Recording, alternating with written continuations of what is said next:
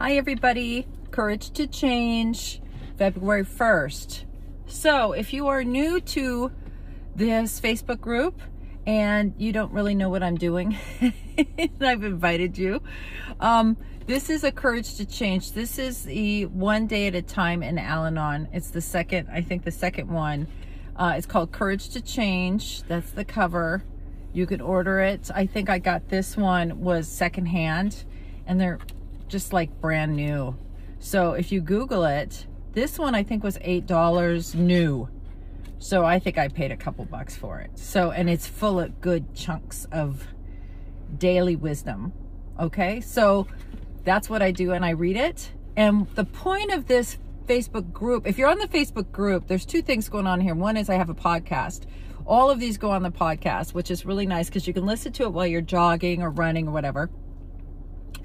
They eventually end up on my YouTube, but immediately they go on my um, Facebook group, Courage to Change, which was supposed to be a book study.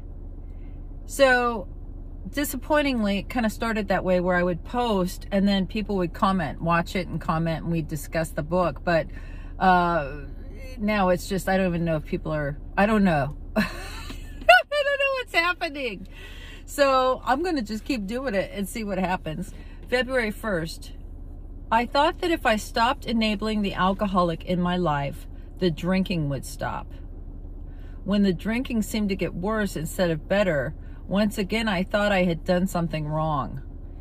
I was still trying to control alcoholism and its symptoms. Al Anon helped me to learn that I am powerless. I cannot stop an alcoholic from drinking.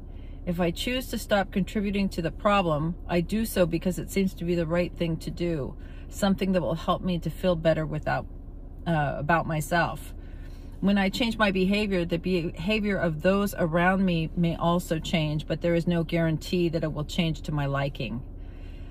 Today I'm learning to make choices because they are good for me, not because of the effect they might have on others. Today's reminder, it's hard to stop acting as if it's hard to stop acting as I have in the past, but with Al Anon's support, I can be the one to break the pattern. I can choose to do what I think is right for me. Okay. This is a very good reading. So the reader, the, the writer starts by saying, I thought if I stopped enabling them, that that would solve the problem. And I talk about that a lot. Like the only possible thing that gets an alcoholic sober, in my experience, is consequences. And some consequences are way worse than others, right? Some people have to go way, way, way down, and some don't. So I don't know what that is. Neither do you. Um, the whole point of this is that is true.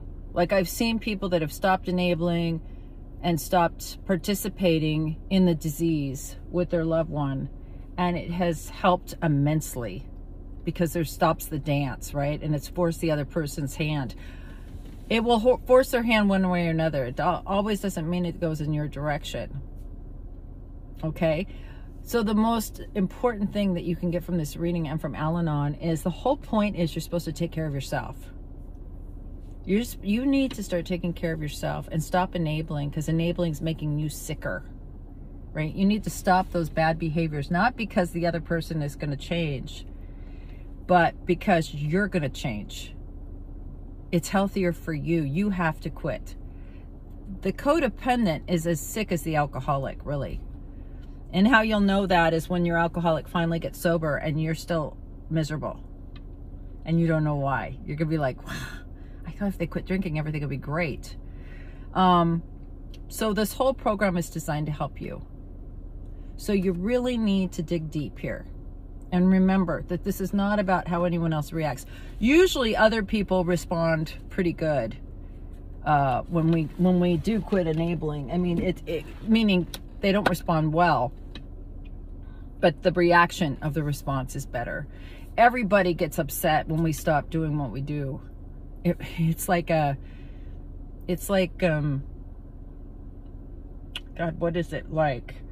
Um, you know, it's just it's just an interaction of all these people and all these things, people you don't even know about, right, are involved in this weird, unique thing. And so when you remove one of those things, like you and your reactions, your behaviors, right, if you take that out of the thing, everybody goes, Wah! we're missing a cog. if you're listening on my podcast, you can't see my hands, but it it it it, it upsets the balance of the universe when you quit playing and it upsets it in a good way. Everybody has to start taking responsibility for their own reactions and behaviors. So I like this reading. This is why we're here, so you can help yourself. I, I had a woman come um, to see me for help about a family member, and she was so intent on helping that family member that she was going through the program with me and doing everything I said. But so the result turned out that her mother I shouldn't say her mother, her family member got sober. Like she couldn't get the, the thought that she could not control what was going to happen.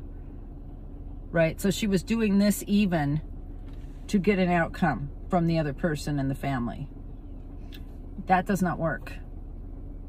It does not work at all. This is about taking care of you. It's got nothing to do with anybody else. Okay? So you want to be able to survive whatever's coming down the pike. And you don't know what it is good or bad. That's why I'm here. I want to make sure you're ready for anything coming down the pike. All right? I love you. Thanks for listening.